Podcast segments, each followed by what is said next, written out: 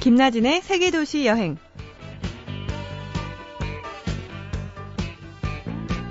안녕하세요. 김나진 아나운서 대신에 진행을 맡고 있는 여행작가 이하람입니다. 여행은 자석 같은 힘이 아닐까 싶어요. 여기 아닌 저기에서 사정없이 잡아당기는 자석의 힘 같은 것. 그 자석은 호기심과 동경 덕에 장력을 유지하겠죠. 봄바람이 활개를 칠수록 그 힘은 더 강력해질 것 같은데요. 잠시 후에 오늘의 여행객을 만나봅니다.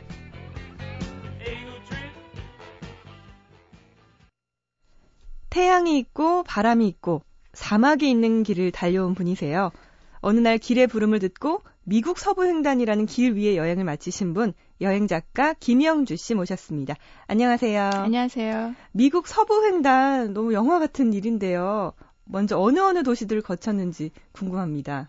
네. 어떻게 거리가 돼요? 굉장히 막연하거든요, 저는. 거리가 사실 이렇게 가나 저렇게 가나 달라질 수가 있는데 네.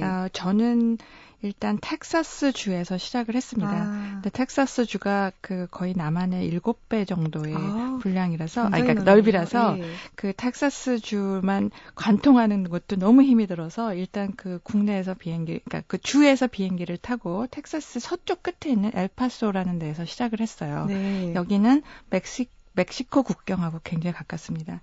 그래서 텍사스주 엘파소에서 시작을 해서 북쪽으로 올라가면 뉴멕시코주로 연결이 돼요. 예. 그래서 뉴멕시코주를 에서 머문 후 거기서 다시 서쪽으로 움직였습니다. 그게 아리조나주, 그다음에 북쪽으로 유타주, 네. 다시 서쪽으로 네바다, 그리고 제일 마지막에 우리가 잘 아는 캘리포니아주 에서 끝나는 이런 그 여정을 했고요. 와. 전체는 제가 정확히는 뭐 딱 떨어지진 않지만 대략 4,000km 정도. 와, 4,000km요? 됩니다. 서울에서 부산까지가 약 400km라고 네. 하면 10배 정도 되죠. 미국이 정말 크네요. 너무너무 크죠, 사실은. 서부만 해도 4,000km예요. 네, 그렇습니다. 전 살아생전 한 곳이라도 가볼까도 생각이 드는데요. 네. 그러면 모두 서부 횡단을 하시는데 얼마 만에 시간이 걸리신 건가요? 사실 시간적으로는 그렇게 오래 안 걸렸어요. 네. 왜냐하면 제가 제 나이와 제가 여자라는 것 때문에 이 체력적으로 그렇게 많이 시간을 할애할 수가 없어서 제가 갖고 있는 아주 그 뭐라 그러죠? 제 한계에 딱 맞춘 게 한 달이었어요. 아, 한 달이요? 네, 한 달이지만 거의 매일 300km에서 350km 정도 운전을 해야 됐기 네. 때문에 그 운전이 거리가 길어지면 제가 힘들어지잖아요. 네. 그래서 그걸 감안해서 이제 그 숙소를 정해서 하루 정도 머물고 다시 움직이고 이런 식으로 했습니다. 한 달이면 보통 사람들은 참 평범하게 보낼 수 있는 네. 기간 동안 서부 횡단을 네. 하셨는데 혼자 떠나신 건가요? 처음에 일주일은 후배가 있었고요. 네. 그다음에 나머지 3주일은 혼자 다녔습니다. 그 어릴 때부터 꿈꿔오셨던 일인가요? 네. 그 아주 어렸을 때 10대 때 그 왜 저희 세대 때는 그 옛날에 왜 새로 쓰기 그 두툼한 세계문학전집 이런 게 네. 있었어요. 근데 그때 그 우연히 존 스타인백이라는 그 노벨 문학상 네. 받은 작가죠. 미국 작가. 그 에덴의 동쪽을 쓴. 그래서 그 존 스타인백의 분노의 포도라는 책을 우연히 읽었는데 그때는 무슨 내용인지도 네. 사실 몰랐어요. 근데 나중에 커서 다시 읽으면서 그 책이 주는 메시지가 저한테 와닿았어요. 그게 바로 그 미국에도 대공황 시대가 있었거든요. 1920, 30년대. 네. 그때 동쪽에 있던 그 가난한 노동자들이 서쪽으로 이주하는 과정이에요. 그러니까 그게 그 골드러시하고도 연결이 되고 네. 그래서 캘리포니아로 이동을 하는 그런 정말 처절한 책인데 그게 어쩌면 저한테는 그 사람의 인생과 비슷하지 않을까. 그러니까 어떤 길이 주는 메시지. 희망을 찾아서 계속 이동하는 그런 과정이라고 생각을 했고 언젠간 꼭 해보고 싶다라고 생각을 했는데 이제 제가 50이 딱 되면서 그 네. 목적을 달성했다고 봅니다. 10대 때 처음 읽었던 네. 책을. 네. 저는 서부하면 델마와 루이스 영화가 생각나거든요. 네. 그다음에 저는 그 영화에서도 많이 감동을 네. 받았어요. 물론 영화의 엔딩은 참 비극이지만. 네. 참 그래서 서부라는 게 보통 사람들은 영화나 소설 속의 네. 그 이미지로만 떠올리는데 그 이미지를 실제로 눈앞에서 보셨을 때의 첫 느낌은 어떠셨나요? 울고 싶던데요. 너무 감동이었어요. 네. 글쎄 그런 얘기 많이 하죠. 유럽과 미국 여행의 차이. 그러니까 유럽은 워낙 유적이 많고 역사가 많아서 유럽 여행을 하면 자기 자신을 돌아볼 기회가 없대요. 네. 앞에 있는 걸 보느라고. 근데 미국 여행은 워낙 그 역사가 짧고 그 대신에 자연의 역사는 길죠. 네. 그래서 서부, 특히 이런 서부 쪽 여행을 하면 사실 자연과 독대를 하면서 생각하는 건 저 자신에 대한 생각이 네. 참 많아요. 그래서 길을 딱 시작하면서 처음부터 사막이 나오기 시작하는데 아 이건 뭐 미치겠더라고요. 네, 그러니까 마음이 막 소용돌이 치면서 도대체 이게 내가 지금 꿈인지 현실인지 내가 정말 네. 이 길 위에 있는지 사실은 아무것도 볼 게 없는데 네. 실제로 그런 광활한 자연 앞에 서면은 어떤 느낌이 들까? 여행이 아니라 지구를 네. 지구 위에 서 있는 네. 느낌이 들 것 같다는 생각이 표현하셨어요. 들어요. 저도 네. 몇 년 전에 몽골을 갔다 왔을 때 나는 지금 지구를 여행하고 맞아요. 있구나 이런 생각 네. 비슷할 것 같다는 네, 생각이 맞아요. 들더라고요. 지구 표면을 걷는 네, 느낌. 맞아요. 네. 그 서부 유명한 루트 66 이 길도 네. 달려보셨네요. 네, 그 전 구간은 아니고요. 전 구간은 시카고에서 시작해서 LA에서 끝나는데 저는 그 엘버커키라고 뉴멕시코주에 있는 엘버커키에서 시작을 중간에 끼고 들어간 거죠. 아. 그래서 마지막은 같아요. 그러니까는 캘리포니아의 산타모니카라는 그 태평양 연안에 있는 네. 이제 그 도시인데 거기서 끝이 나는데 저도 거기서 끝을 냈습니다. 실제로 이렇게 달리는 차들이 별로 없나요? 별로 없어요. 무섭지 않으세요? 어떤 때는 1시간 넘게 운전을 하는데 앞뒤로 차가 한 대도 없어서 이게 제가 이렇게 발을 엑셀러터 이렇게 밟고 있는데 네. 점점 저도 모르게 이렇게 누르고 있더라고요. 그래서 순간 놀래갖고 그 시속계를 네. 봤더니 막 120이 넘어가는데 제가 이 느낌이 없는 거예요. 앞뒤로 차가 없다 네. 보니까 그 정도로 아찔할 수도 있어요. 그리고 길이 이렇게 신기루 같아요. 저 멀리 아지랑이로 직진으로 계속 뻗어 있나요? 계속 가니까. 혼자서 저는 여행을 하면서 실제로 운전을 해본 적은 한 번도 없어요. 옆에 네. 타거나 항상 이랬는데 여성이 혼자서 직접 운전대를 잡고 운전을 하면서 서부를 여행하는 거 참 이렇게 코스가 버겁지 않았을까 싶은데 걱정 주변에서 많이 하셨을 것 같아요. 많이 했죠. 네. 네. 여행을 실제로 많이 하시는데도 이번 여행은 특별히 더 주변에서. 네. 제일 걱정한 거는 뭐 사실 저 자신 운전에 대한 네. 운전하다 졸까 봐 뭐 이런 경우인데 뭐 걱정들을 많이 하지만 그냥 그런 생각이 들었어요. 이것마저 못하면 네. 얼마나 후회가 될까 나중에. 그러니까 뭐 그 우리가 살아가면서 후회 없는 것을 한번 하고 싶다라는 생각이 들 때가 있잖아요. 네. 이번 여행이 그랬어요. 저한테는. 네. 저는 아직 어리지만 제가 여행을 많이 떠나면서 사람들이 언제 여행을 어떻게 떠나야 되나 하면 저는 항상 욱할 때 떠나시라고 이렇게 얘기를 드려요. 욱하는 순간. 그런데 서부는 욱한다고 떠나지는 게 아닐 것 같거든요. 어떻게 준비를 해오셨나요? 준비를 한 3달 넘게 했고요. 네. 준비는 여정 짜는 게 제일 힘들었고요. 네. 네, 그거는 지도를 놓고 뭐 굉장히 여러 번 시행착오를 겪었는데 결국은 자기가 어느 쪽에 관심이 가는지 호기심이 가는지 네. 그야말로 본능적으로 움직이는지 그거를 파악을 한 다음에 그 부분을 중심으로 여정을 짰고요. 여정을 짠 다음에는 워낙 여기가 도시가 아니기 때문에 중간중간에 문명시설이 없거든요. 네. 그래서 그런 부분들을 요즘 세상이 좋아졌어요. 인터넷을 통해서 많은 정보를 미리 얻을 수 있고 그래서 그런 걸 통해서 미리미리 약 한 100km, 150km 지점마다 편의시설, 주유소 이런 거에 대한 어떤 이정표를 미리 좀 포스팅을 했고요. 네. 그 다음에 저는 제 그 여행 재산 1호 중에 하나가 그 포터블 내비게이션이거든요. 그러니까 현지에서 내비게이션 있는 차를 렌트하면 굉장히 비싸요. 네. 그래서 이제 몇 년 전에 내비게이션을 따로 구입을 했고 그걸 여기서부터 들고 가거든요. 그래서 네. 이게 위성 항법 장치가 서울에서부터 그 주소를 미리 입력하게 돼 있어요. 그래서 여기서 다 주소를 입력을 해서 그 세이브를 해놨어요. 왜냐하면 너무 주소들이 정확하지가 않기 때문에 네. 이 벌판 주소들이. 그렇죠. 예. 그래서 그 작업이 오래갔고 그다음에 제일 중요한 건 숙소 정하는 거. 네. 예, 안전한 곳에 들어가야 되기 때문에 싸고. 와, 숙소까지. 기름이 떨어져가지고 아슬아슬하게 달리죠. 그런 적 없었어요. 와. 예, 워낙 뭐 그 준비를 다 해놓고 네. 왔기 때문에 예, 출발하면서 기름을 넣으면 보통 한 300km까지 가면은 네. 한 반 정도 없어져요. 아. 예, 그 워낙 미국은 또 그 길이 연비가 높을 수밖에 없어요. 막히는 길이 아니기 때문에. 네. 그리고 뭐 그래서 이렇게 기름에 대한 뭐 불편함은 없었습니다.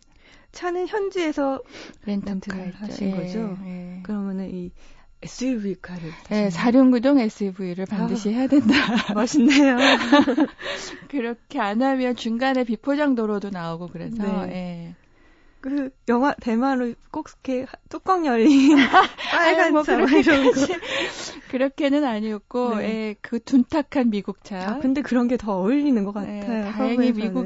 미국이 어쨌든 그 렌터카 비용이나 주유 비용이 뭐 비싸지 않기 때문에 네. 예, 자동차 운전을 사실 마음먹으면 할 수 있다고 생각을 합니다. 미국에서는. 아, 예. 오히려 더 우리나라 서울보다는 그 운전하기가 수월할 것 그럼요. 같아요. 예. 그렇죠. 예. 거기서 오랫동안 운전하고 오면 서울에서 얼마나 답답하실까요? 그 비상용품 같은 거 서부 여행할 때 꼭 챙겨야 될 거 있나요? 글쎄 저는 뭐 이게 미국이 뭐 이렇게 오지가 아니기 때문에 상관은 네. 없는데 이제 사막에서 필요할 수도 있기 때문에 혹시 몰라서 저는 항상 여행 때 갖고 다니는 게 두 가지인데요. 나침반하고 네. 아. 그다음에 손전등 이 두 개는 꼭 갖고 다니고요. 아, 네. 예, 그다음에 비상약들. 그러니까 뭐 벌레 물렸거나 뭐 이럴 때 필요한 약들, 약 비상약은 뭐 항상 필요하고요. 네. 그다음에 현지에서 저는 꼭 전화기를 그 임시 전화기를 꼭 사요. 네. 전화번호까지. 그래서 로컬에서 필요할 때는 그 전화를 써야 되기 때문에 911을 부를 수도 있고, 아. 예, 그래서 전화기는 필수라고 생각합니다. 그 전화는 다 터지죠? 아니요. 아니에요? 예, 아. 사막으로 가면 안 터지는 구역들이 많아서 네. 그때가 제일 불안해요, 사실은. 아, 그때 자동차 타이어가 이제 펑크 나면은 전화기 안 터지고 자동차 그렇게 되면 이제 거기서 사건이 나는 건데 네. 그게 가장 두려움이었는데 다행히 불상사는 없었고 중간에 거의 죽을 뻔한 경험은 한 번 있었고요. 어떡해요? 그 토네이도, 그러니까 그 태풍이 몰아치는 구역을 네. 우연히 통과하게 됐는데 제 바로 앞에서 자동차가 이렇게 360도 돌아갔고 저 바로 앞에까지 왔었어요. 그래서 그게 하여튼 그 뭐 여행 통틀어서 정말 죽을 뻔한 아니 인생 통틀어서도 정말 위험한 일 맞습니다. 그 길을 지나고 오니까 그 비상 그 계엄 뭐라 그러죠? 비상 재해? 예, 네. 예, 그게 떨어지더라고요. 예, 토네이도 지역으로 아리조나 중부였어요 그때. 그래도 여행자 입장에선 정말 대단한 광경을 보신 거기도 예, 하네요. 그때 아주 뭐 거의 예, 식은땀이 났었죠 정말 곤두서고. 그 서부가 그렇게 예상치 못한 이런 정말로 자연재해도 생기고 또 사막이잖아요. 좀 혼자 달리다 보면은 지루하다는 생각도 들 것 같거든요. 네. 김영주 씨는 어떠셨나요? 아, 지루한 적도 물론 있었죠. 네. 그런데 저는 그래서 음악에 많이 기대했어요. 아. 예, 음악을 그 길에 따라 뭐 어떡하겠어요. 음악밖에 없죠. 제가 들을 수 있는 건. 그래서 음악을 많이 들었고 그다음에 운전하다 보니까 생각도 많이 하게 되고 그런데 사막이 또 다 다양해요. 네. 그래서 그 다양한 풍경을 보는 재미, 예, 그거를 다양하게 보기 시작하면 또 다양해지더라고요. 네. 그러면 어떤 음악 들으셨는지 궁금한데 지금 이렇게 서부를 같이 이렇게 달리고 있는 기분이 드는데요. 그때 들으셨던 음악 추천해 주세요. 한번 듣고 가볼까 하거든요. 예, 음악이 굉장히 많이 그때 들었는데 이번 추천곡은 제가 가장 마지막 캘리포니아로 갈 때 혼자 그 음악을 들으면서 펑펑 울었던 네. 곡인데요. 제가 마찬가지로 10대 때 처음 들었던 팝송 중에 하나예요. 닐 영의 Heart of Gold라는 음악입니다. 네, 들어볼게요. 네.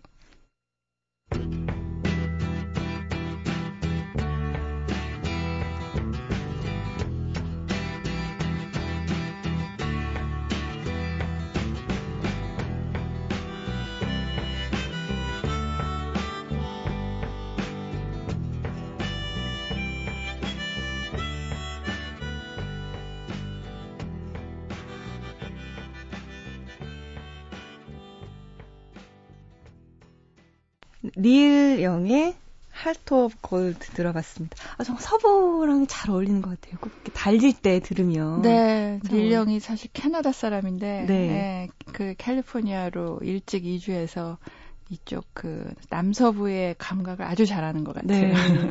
그 서부랑 어울리는 노래는 항상 그 기타가 맞습니다. 어쿠스틱 기타, 네. 하모니카. 네. 그 서부를 달리는 상상을 제가 해봤는데요. 혼자 운전을 하다 보면 참 이렇게 옆에 앉아 있는 사람도 없고 마주치는 사람도 없고 참 심심하다못해 약간 외로워질 것 같다는 생각이 들거든요. 대화 상대가 없잖아요. 네. 그런 건 어떻게 극복하셨나요? 어떤 때 혼자 막 얘기해요. 네. 혼자 그 내비게이션에 나오는 그 목소리 있죠? 그녀와 대화도 하고 네. 그 친구가 막 헤매면 너 왜 그러니 뭐 이런 말도 하고 혼자 중얼중얼 하기도 하고 그래서 그 왜 저 뭐죠? 그 영화 톰 행스 나온 캐스터웨이인가? 네. 그 무인도에 떨어져서 그 혼자 막 얘기하잖아요. 네. 그러니까 그렇듯이 뭐 그런 경우도 있는데 이제 혼자 여행을 좀 오래 하다 보니까 오히려 편해지는 부분도 있어요. 네. 네. 저는 인도를 혼자 3개월 동안 여행을 네. 한 적이 있는데 항상 매일매일 기차를 타고 옮겨 다니니까 친구가 없잖아요. 네. 여행 친구가 있을 수가 없으니까 아, 누가 시비라도 걸어줬으면 이런 생각했거든요. 네, 그래서 싸우기라도 했으면 네. 그러니까 말을 네. 못하니까 네. 그렇게 네. 참 외로웠던 기억이 나는데요. 네. 김영주 씨는 이렇게 너무 외로워서 힘들어서 돌아가고 싶다는 생각 들으셨나요? 네, 아주 심각하게 그랬던 거는 제가 라스베가스 도착했을 때 굉장히 아팠었어요. 네. 그래서 그때는 거기서 제가 서울로 돌아가지 않으면 다시 500km 모하비 사막을 건너가야 되거든요. 네. 그래서 거의 라스베가스에서 마지막 날 너무너무 고민하고 비행기 티켓을 갖고 고민하다가 결국은 그냥 단행을 해서 그 모하비를 건넜거든요. 아. 그게 저한테는 돌아갈까 했던 마지막 고비였습니다. 네. 외로워서는 아니었고 정말 네. 아파서 몸이 아파서. 예. 그래도 극복하셨나요? 다행히 이렇게 죽을 정도의 아픔은 사라졌어요. 네. 고통이. 그래서 떠나기 전날 조금 일어날 수가 있었기 때문에 움직이자 마지막 500km밖에 안 남았는데 라고 스스로 이제 다독이며 떠났죠. 진짜 이렇게 고지가 있으면 포기하기 네. 힘든 것 같아요. 네. 그 차를 타고 이렇게 달려오신 길들 참 다 사연이 있고 애틋하시겠지만 특별히 아 이것은 참 잊지 못한다 마음에 들었던 곳이 있으세요? 예, 저는 특히 그 인디안 보호구역 요즘에 이제 네. 나바호 네이션이라고 이제 이름이 그렇게 돼 있는데 그 보호구역이 정말 인상적이었어요. 그러니까 결국 인디안들 스페인, 멕시코 인디언, 아메리칸 인디언, 그 다음에 네. 미국인 이렇게 얽히고 설킨 그들의 역사가 있는데 그 사이에 전쟁도 하고 죽고 죽이고 뭐 이런 이제 역사가 있죠. 그런데 이제는 그 인디언들이 보호를 받으며 이제 그 광활한 땅에 자기네들의 어떤 독립 국가를 만들어서 사는데 그 지역을 갔을 때 느낌은 정말 그들이 그 자연적인 자기네들의 그 해왔던 것 네. 그걸 유지하면서 살아가는 모습 그다음에 그들이 아직도 믿고 있는 그런 신에 대한 경이로움 이런 네. 것들이 와닿았고 그들이 살고 있는 호간이라는 옛날 전통 가옥이 있는데 그 호간의 문은 동쪽을 향해 뚫려 있대요. 왜요? 그게 아침에 일어나면 동쪽에 뜨는 해를 바라보며 하루에 그 태양한테 고마워하면서 네. 이제 그렇게 일어난대요. 그런 인디언들에 대한 얘기를 여행을 하면서 이제 책도 찾아보고 그들도 만나보고 이랬을 때 그게 왜 그렇게 저한테는 절절히 오던지 네. 그게 어쩌면 참 우리가 현대생활 하면서 참 접하기 힘든 지혜로움, 네. 예, 살아가는 그 굉장히 근본적인 이야기들 네.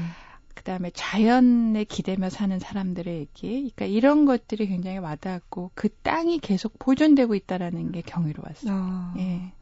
사막은 어떤가요? 그 좀 특별했던 사막이냐? 사막은 다 똑같고 항폐하다 이런 느낌이거든요. 아니요, 저는. 뭐 사막 그 안에는 오색 사막, 페인티드 데저트라는 데도 있고, 그러니까 사막의 있나요? 색깔이 그거는 뉴멕시코에서 아리조나 넘어가는 네. 그 지역 그 중간에 있어요. 근데 거기는 사막의 색깔이 거의 오색, 예, 네, 뭐 빨간색, 보라색, 파란색, 뭐 황금색 다 있더라고요. 아, 그런가요? 예, 그게 이렇게 여러 가지 뭐 태양과 물과 여러 가지 세월을 거치면서 그렇게 자연의 힘으로 색깔이 만들어졌다고 해요. 네. 네. 근데 저는 사막에서 제일 좋았던 거는 사막이 다 죽어있는 땅이라 그러는데 결국은 사막에서도 살아있는 풀들이 있고 사막에서 살아남는 동물이 있어요. 네. 그래서 저는 그게 더 강한 의지 같은 게 보여서 더 좋았어요. 사막에서 살아남은 생명체들.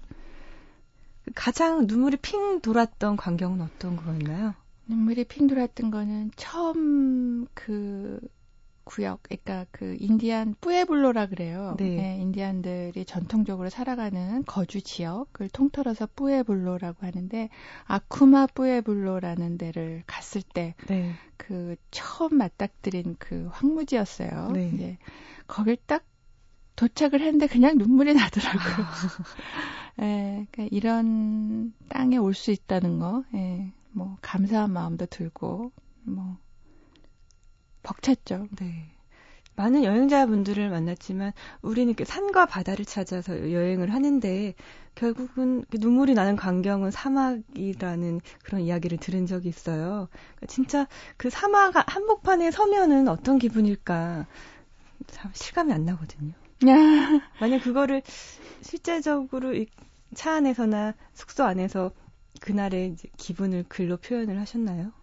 그럼요. 네. 근데 저보다 훨씬 그 뛰어나신 분들, 파울로 코엘료나 생텍쥐페리 같은 작가들이 많이 표현을 했죠. 근데 그 기분을 정말 제가 느끼게 될까라고 생각을 하고 그 작가들이 쓴 책을 미리 본 다음에 갔을 때 정말 그게 오더라고요. 그러니까 첫 번째는 제가 굉장히 작아지는 느낌. 네. 네, 작아지다 보니까 제가 갖고 있는 어떤 사소한 고민거리, 뭐 인생에 대한 그런 하찮은 그러니까 그런 부분들이 다 그 사막 속에서 별게 아니다라는 생각이 들면서 저 자신을 더 돌아보는 그런 계기가 됐고요. 네. 그다음에 그 생텍쥐페리가 그런 얘기도 했어요. 그러니까 그 별, 사막에선 별이 굉장히 잘 보이는데 저 별은 수천만 년 전부터 사막 위에 떠 있었을 것이다. 라는 표현. 실제로 밤에 사막 위에서 별을 보면 그 기분이 느껴져요. 그 다음에 또 하나는 아침에 동이 틀 때 해가 도시에서는 건물에서 떠오르고 뭐 산등성에서도 그냥 건물이 지평선에서 이 해가 떠오르고 있는 거예요. 그러니까 바닥에서. 네. 와. 네, 그거는 정말 삼삼하죠. 예. 해가 더 그럼 그 빨간 해가 예, 바닥에서. 빨리 뜨겠네요. 그러니까 바닥에서 떠오르는 걸 보고 바닥으로 사라지는 걸 보는 그 기분이 기가 막혔어요. 네, 지구의 어떤 그런 원초적인 그러니까 지구에 처음에 와 있다는 기분. 예. 정말로 그 지구인이라는 생각이 들겠어요. 그렇죠. 그 태양을 보면은. 네. 김영주 씨와 이야기 나누고 있는데요. 머무는 여행 시리즈로 이렇게 책을 내셨잖아요. 그리고 여행 작가라는 타이틀 많은 이제 여대생들이 여행 작가를 꿈꾸는 분들이 롤 모델로 많이 삼고 있는데 전에 하시던 일은 다른 일이셨죠? 네, 저는 아주 치열하게 상업적인 일을 트렌드와 유행, 그러니까 유행과 트렌드, 뭐 새로움, 빨리 이런 부분들에 익숙하게 살아온 그런 잡지, 패션 잡지, 리빙 잡지, 여행 잡지 이런 거에 편집장을 했어요. 항상 한 달을 앞서가야 하는. 두 달인가요? 네. 어떻게 그만두신 건가요, 그러면?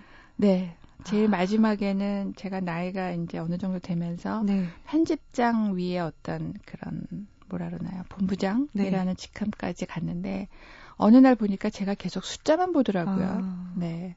그다음에 상업적인 것도 생각을 해야 되고 그러면서 갑자기 이상해지면서 제가 잡지를 할 때도 그런 생각을 많이 했거든요. 저는 늘 남의 얘기를 다뤘어요. 네. 잡지라는 것이. 예.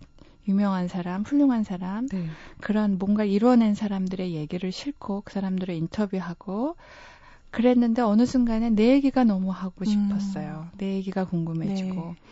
그러면서 아, 나는 뭘까? 내 얘기는 과연 뭘까라는 생각을 하게 됐고, 그 다음에 자꾸 마지막에 이제 그 경력이 올라가고 나이가 되면서 제가 하고 싶은 희망, 꿈 같은 것들이 점점 없어지더라고요. 아.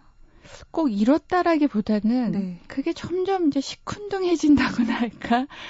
그래서 뭔가 기본적으로 이렇게 초보에서 시작을 하면 새로운 희망이나 목표가 생기지 않을까 그렇게 생각을 해서 떠났습니다.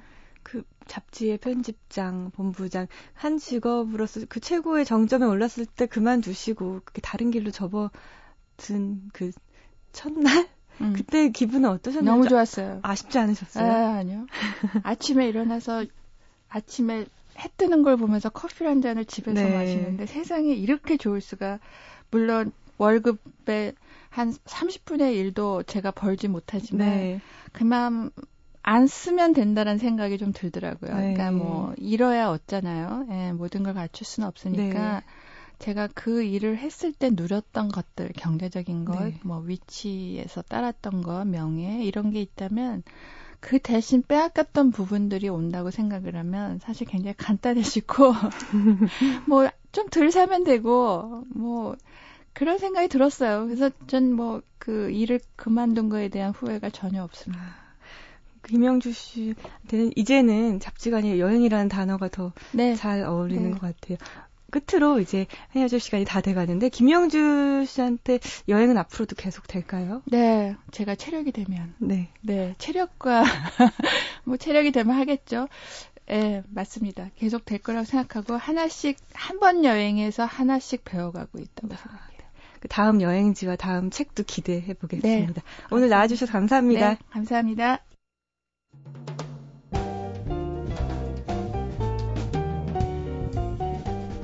여행작가에게 여행이란 먼 길을 걸어 돌아오는 것이고 돌아와서는 다시 또 떠나는 일일 거예요. 그렇기에 짐은 늘 가볍게 꾸리고 어떤 질문에도 대답은 간결하겠죠. 어쩌면 여행은 일상의 잡념과 기름을 걷어내는 걸음종이 같은 건지도 모르겠어요. 지금까지 세계도시여행 이하람이었습니다.